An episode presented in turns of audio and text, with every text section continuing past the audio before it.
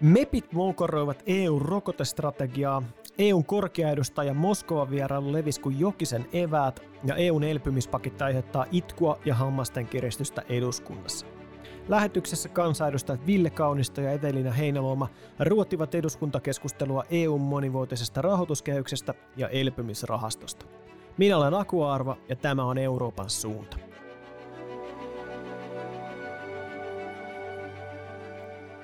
Nyt on aika käydä läpi Eurooppa viidessä minuutissa, eli meikäläisen valinnat viikon keskeisistä uutisista meikäläisen kommenteilla.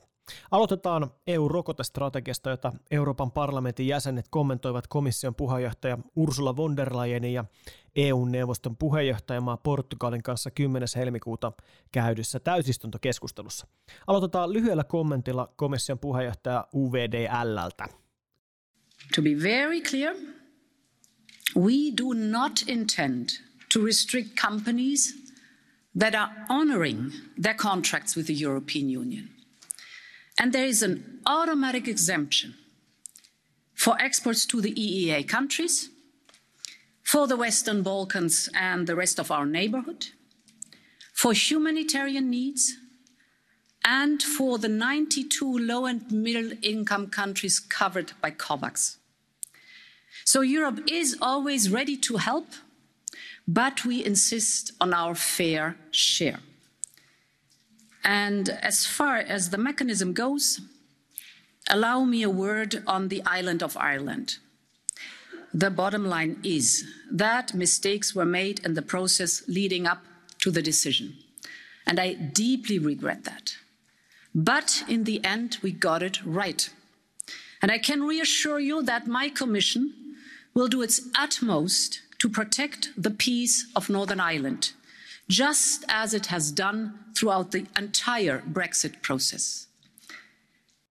Ja näin näin sanoo komission puheenjohtaja.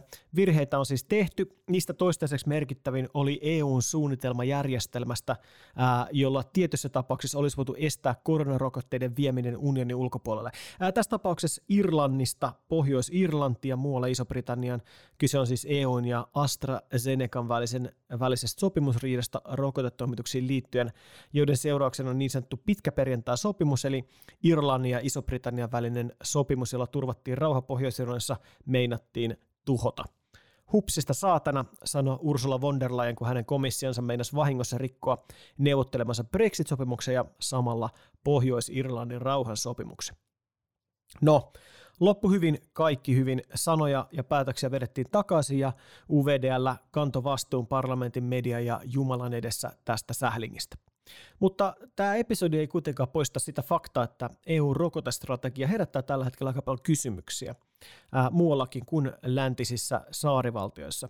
Esimerkiksi Euroopan parlamentin jäsen Silvia Moodik kommentoi parlamentin täysistunnossa tilannetta seuraavasti. Laitetaan nauha pyörimään.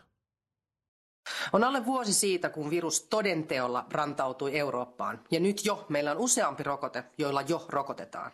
Ei tätä voi täydellisenä epäonnistumisena pitää, vaikka meillä nyt on ongelma käsissämme, tuotantomäärät ja niiden toimitukset, yhtiöt, jotka eivät pidä lupaamaansa.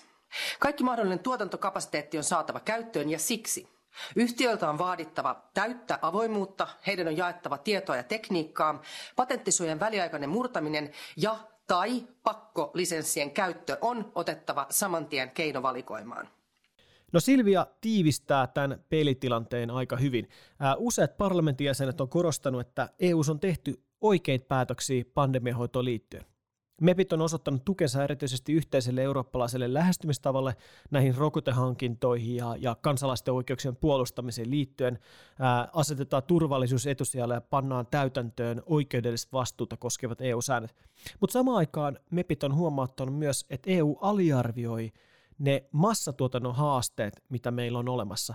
Ja, ja nyt on vaadittu, muun muassa Moodik vaatii kiireellisiä konkreettisia toimia tuotannon lisäämiseksi. Monet parlamenttijäsenet kehottaa komissio paneen voimaan tai ne voimassa olevat sopimukset täytäntöön ja, ja tukee EU-maita toteuttamaan rokotteiden käyttöä koskevia strategioita. Mun omaan korvaan tämä EU-rokotestrategia on ihan täysin looginen. Hankitaan yhdessä rokotteet, koska muuten firmat nylkee jokaisen maan yksitellen. EU-joukkovoimalla rokotteiden hinnat on puserettu alas ja esimerkiksi Etelä-Afrikka maksaa yli kaksinkertaisia hintoja rokotteista ja USA joistaa rokotteista jopa 45 prosenttia enemmän ja ilmeisesti myös Iso-Britannia pulittaa rokotteistaan merkittävästi unionin jäsenmaata enemmän. Ongelmaksi on, on muodostunut yritysten kyky toimittaa nämä rokotteet tilaajille ja sen jälkeen näiden tilaajien tai EU-maiden ää, kyky jakaa ne rokotteet eri alueille ja pistää käytäntöön nämä rokotukset koordinoidusti eri väestöryhmille. Ää, osa rokotteista on säilytettävä tosi kylmässä.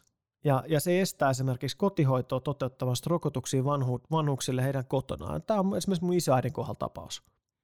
Tämä kaikki on ikävää, Tämä kaikki on vaivalloista. Tämä kaikki maksaa ihmishenkiä ja aiheuttaa inhimillistä kärsimystä. Ja tämä kaikki on kallista niin yksilöille kuin yhteiskunnalle. Tietyt populististen puolueiden edustajat haluavat meidän uskovan, että Suomi olisi pärjännyt tässä rokotekilvassa paremmin yksi – Samat tahot on toki myös sitä mieltä, että kaikki muukin pitäisi hoitaa yksin ilman Euroopan unionia. He näkevät Suomen itsenäisenä ja suvereenina kultakutristen suomineitojen ja väkivahvojen arjalaisten alfauroiden maana, joka rakentaa rajojensa turvaksi korkeat muurit kuin Trump parhaina päivinä. Ja, ja, ja hyvät ystävät, rakkaat kuulijat, tämä kaikki on populistista paskapuhetta, jolla yritetään hämmentää suomalaisia. Kyllä me ollaan tätä fiksumpia. Yksinkertainen fakta on se, että maailma ei ollut valmis tähän kriisiin, tähän pandemiaan. EU ei ollut valmis tähän kriisiin, Suomi ei ollut valmis tähän kriisiin, enkä minä ainakaan ollut valmis tähän kriisiin, jonka seurauksena mulle yksi läheinen sukulainen on menehtynyt ja, ja monet muut asuneet eristyksissä jo lähes vuoden päivät peläten henkensä edestä. EU-yhteinen rokotestrategia tarjoaa keinoja tämän kriisin vaikutusten hallintaan ja lopulta sen ylittämiseen. Maailmalla on kehitetty useita toimivia rokotteita vain muutamissa kuukausissa, kun normaalisti siihen kuluu aikaa jopa vuosia tai vuosikymmeniä. Nämä rokotteet on käytössä, uusia tulee ja EU tekee parhaansa varmistaakseen näiden rokotteiden korkean laadun, turvallisuuden ja tehon sekä riittävän ja kohtuuhintaisen saatavuuden, puhumattakaan siitä, että EU yrittää varmistaa, että myös muut maat kuin EU-maat saa ne, köyhemmät maat koska tätä pandemiaa ei ylitetä muuten. Kelpaa mulle tämä strategia, vaikka niitä virheitä tehdään jatkossakin. Faktapohjaista tietoa tästä aiheesta saa muuten esimerkiksi Euroopan komission sivuilta, myös suomeksi. Pandemiasta liikkuu niin paljon valheita, että mä kannustan lämpimästi kaikki hakemaan ne faktat viranomaisten sivulta ja luottamaan tutkittuun tietoon. Ja tietysti ottamaan ne rokotteet heti, kun se on vaan mahdollista. Minä ainakin otan ja, ja olen viemässä 93 vuotta isoäitinikin rokotuksiin muutaman päivän päästä. Ah, huhu, ai hitto kun meni saarnaamiseksi. Totta, mä pahoillani. Ähm, otetaan pieni kevennys tähän väliin, sillä rakkaalla ystävällä eli tuottaja, asiantuntija Jääskeläisellä on taas meille asiaa. Sen jälkeen jatketaan raskaalla sykkeellä, kun mä puhun teille Venäjästä.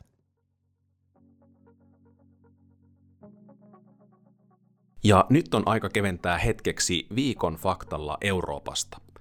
Tässä osiossa esitellään jokin kulttuuriin, yhteiskuntaan, lainsäädäntöön tai muuhun vastaavaan liittyvä kuriositeetti, joka joko ihastuttaa tai kummastuttaa. Nimittäin, tiesitkö, että EUn suhteita Venäjän lainsäätäjiin on kehitetty pääasiassa parlamentaarisessa yhteistyövaliokunnassa? Se on EUn ja Venäjän kumppanuus- ja yhteistyösopimuksen nojalla perustettu parlamenttien välinen foorumi. Vuosien 1997 ja 2014 välillä parlamentaarinen yhteistyövaliokunta tarjosi vakiintuneen foorumin Euroopan parlamentin ja Venäjän liittokokouksen valtuuskuntien välisen yhteistyön kehittämiselle. Mutta maaliskuusta 2014 lähtien parlamentti on kuitenkin keskeyttänyt nämä parlamenttien väliset kokoukset Ukrainan kriisin johdosta. Euroopan parlamentin valtuuskunta tässä yhteistyövaliokunnassa kokoontuu kuitenkin edelleen keskustelemaan EUn ja Venäjän suhteita koskevista kysymyksistä. Se myös järjestää keskusteluja tiedemaailman, venäläisten kansalaisjärjestöjen ja tiedotusvälineiden kanssa.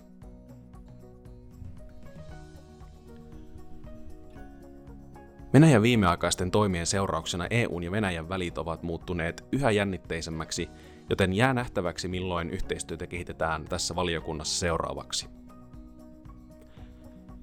Ja tähän loppuu vielä ihan mielenkiintoinen tieto myös, että Venäjä ei ole kutsunut Euroopan parlamenttia tarkkailemaan vaalejaan vuoden 1999 jälkeen. Seuraavat vaalit, jotka käydään Venäjällä, on parlamenttivaalit ja ne on määrä pitää syyskuussa 2021. Nähtäväksi jää, että saako EU kutsua näihin vaaleihin tarkkailijaksi.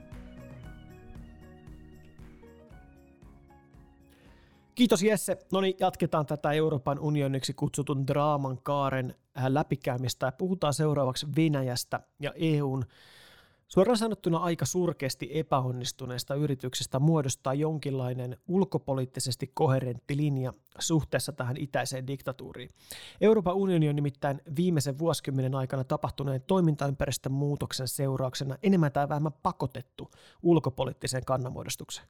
Tämä prosessi on kivulias, se epäonnistuu yhä usein, mutta miettikää. Krimin miehitys, ISIS, Kiinan nousu globaalissa politiikassa, taloudessa, Trump, Valko-Venäjän kansannousu, viimeisimpänä Venäjän oppositiojohtaja Navalnin murhayritys, pidätys, näytösoikeudenkäynti ja linnatuomio. EUn jäsenmaiden ja EUn vaihtoehdot on aika vähissä. Jotain tarttisi tehdä.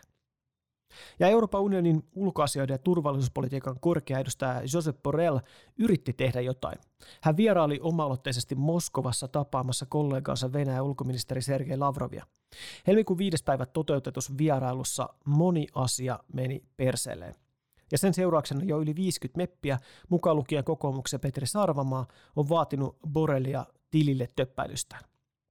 Tämä vaatimus on leimattu oikeistopuolueiden tempauksena – mutta, mutta tota, joka tapauksessa yli 50 meppiä on ihan merkittävä määrä.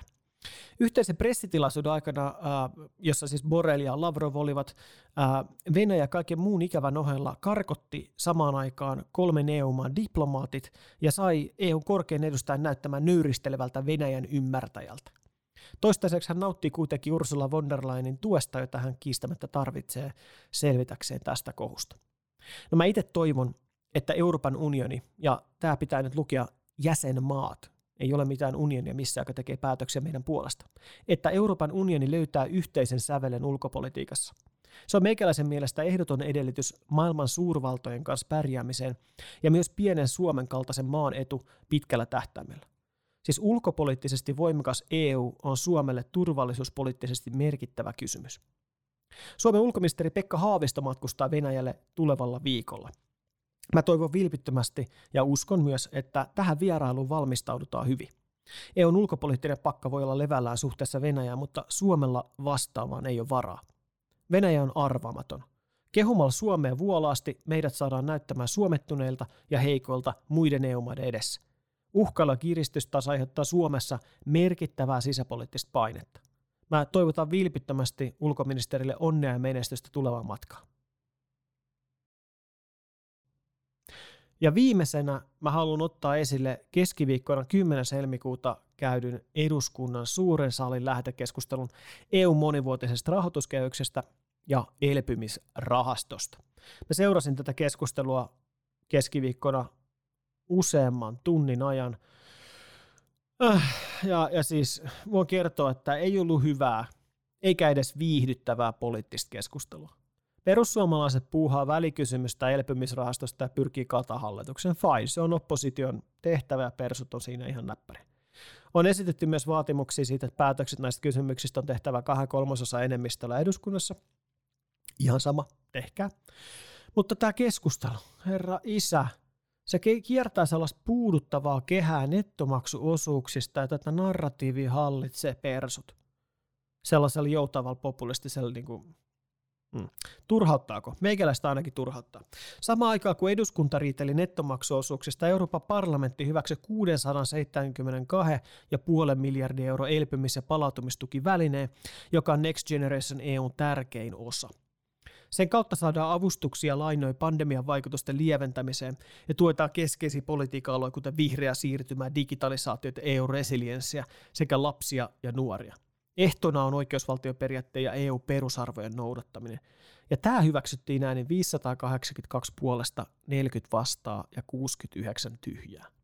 Mä ajattelin aluksi soittaa teille muutaman klipin tuosta eduskuntakeskustelusta, mutta jätetään se toiseen kertaan. Otetaan nyt mukaan tähän keskusteluun kansanedustaja Ville Kaunista kokoomuksesta ja kansanedustaja Evelina Heinäluoma Demareista. Ja puhutaan vähän tästä elpymisrahastosta ja, ja eduskunnan päätöksenteosta siihen liittyen ja, ja muutamasta muustakin asiasta.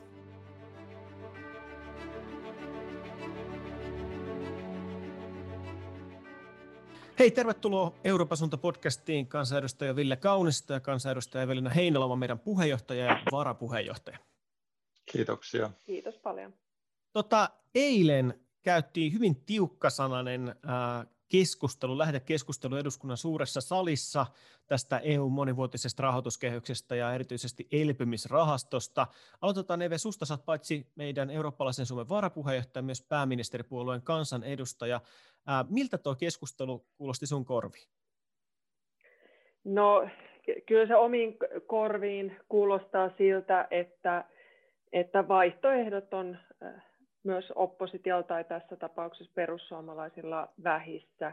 Että kun katsoo tätä kriisin alkusyytä, niin, niin me kaikki tiedetään, että kun tämä on globaali kriisi, niin tässä tarvitaan laajempia ratkaisuja kuin vain kansallisvaltioiden omia elvytystoimia.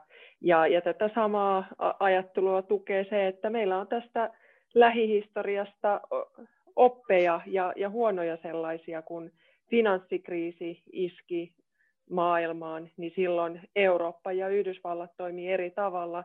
Euroopassa lähdettiin tämmöiselle tiukalle tota, talouskurilinjalle ja siitä seurasi se, että, että myöskin sitten sen finanssikriisin jälkeinen talouskasvuun kiinni pääseminen tapahtui hitaasti ja samaan aikaan kun kansallisvaltiot teki sitten omia pienimuotoisia elvytysratkaisuja, niin se ei tukenut tätä koko Euroopan pääsyä kiinni talouskasvuun. Ja sitten Yhdysvallat toimi päinvastaisesti. Siellä käynnistettiin massiivinen elvytyslinja ja se auttoi myöskin Yhdysvaltoja pääsemään kiinni finanssikriisin jälkeen suhteellisen nopeasti talouskasvuun ja, ja se on näkynyt tähän, näihin päiviin asti. Entäs mitä sanoo kansanedustaja Ville Kaunista kokoomuksesta, oppositiopuolueesta ja myös eurooppalaisen Suomen puheenjohtaja? Niin, kyllähän tuo eilinen keskustelu osoitti valitettavasti sen, että tässä, tässä ajassa niin ääripäät on, on helposti parhaiten esillä ja, ja se on, se on luonnollisesti, luonnollisesti kokoomukselle haastava, haastava alusta keskustella. Että kyllä mä koen, että et, ja va, varmasti kaikki koetaan, että paketti ei missään nimessä, elvytyspaketti missään nimessä ole täydellinen ja, ja, ja luonnollisesti me, me halutaan, halutaan nostaa niitä ongelmia sieltä esiin, mutta mut, mut se on ihan selvää, että se keskustelu helposti tällaisessa, tällaisessa ää, kilpalaulannassa ohjautuu sit näihin ääripäähän, jolloin, jolloin, jolloin se maltillinen kehittävä ääni, ääni oikeastaan häviää, että, että, että niin kuin, mä en koe, että se ehkä on sitä, sitä EUn kehittämistä, mitä itse toivoisin, että olen, olen useampaan otteeseen käyttänyt hyvin yksinkertaista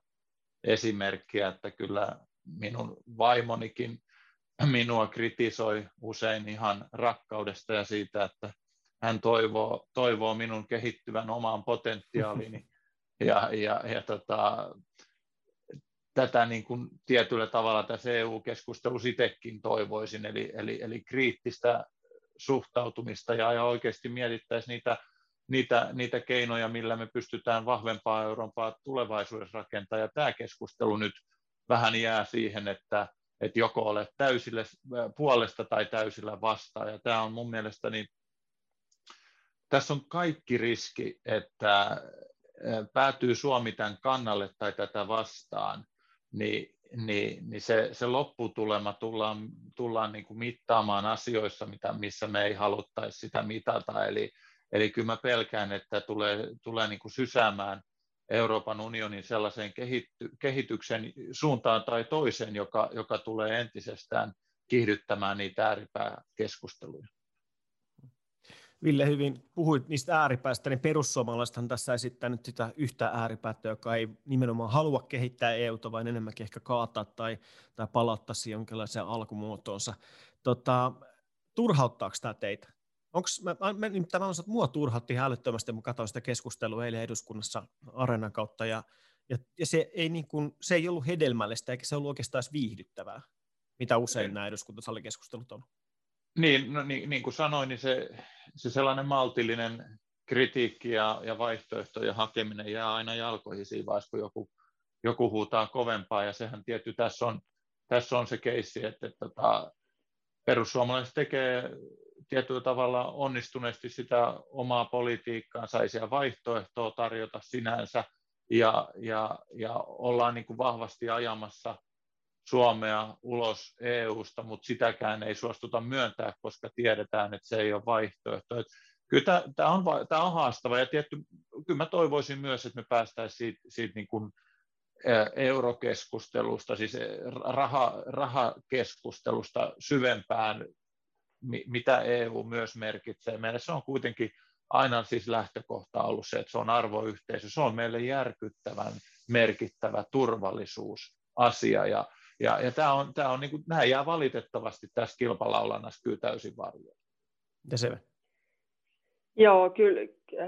Useinhan meillä suomalaisessa politiikassa on totuttu siihen, että, että sitten omista va- niin vaalilupauksistaan kuin sitten vaalien välillä esitetyistä uhkauksista tai vaihtoehdoista, niin, niin joutuu vastuuseen. Ja niin ajattelen, että tässäkin tapauksessa täytyy olla, että, että kun perussuomalaiset näin kovia asioita ajaa, kuten tässä tapauksessahan nämä kaikki väitteet eilisessä keskustelussa ja tämän välikysymyksen yhteydessä viittaa siihen, että he haluavat Suomen eroa Euroopan unionista, niin silloin sille täytyy sitten hakea kansalaisten tuki vaaleissa ja, ja tota, katsoa, että löytyykö tällaiselle ajattelulle tukea Su- Suomesta. Et meillähän on myöskin rantautunut tänne selvästi tällaista samanlaista kehityskulkua Yhdysvalloista, jossa näitä faktoja ja faktoja ja totuuksia niin vä- lähdetään vääristelemään. Ja, ja sen näkyy yhä enemmän myös tässä e-, eduskuntakeskustelussa.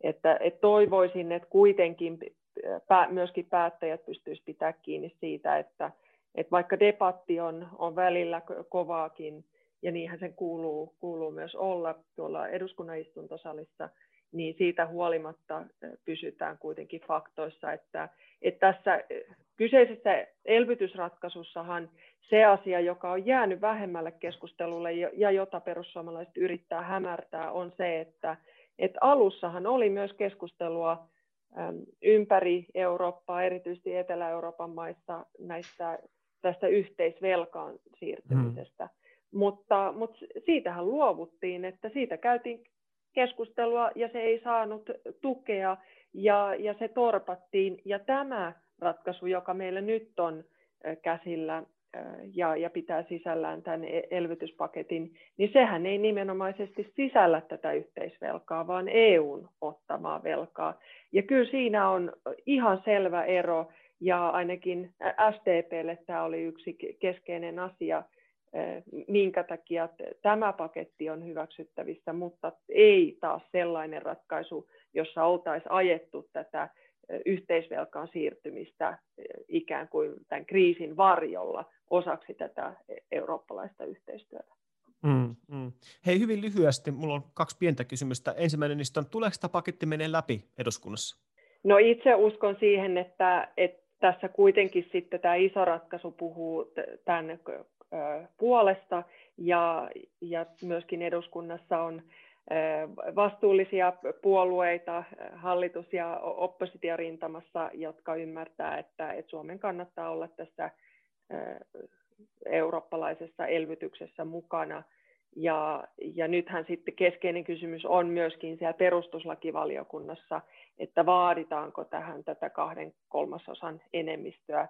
Ja, ja vaikka tällainen vaatimus tulisikin, sehän ei vielä ole tiedossa, niin uskon, että, että siinäkin tapauksessa eduskunnasta löytyy vastuullisia puolueita, jotka katsoo tätä niin Suomen kuin, kuin sitten Euroopankin e-, elpymisen kannalta. Mitäs Ville?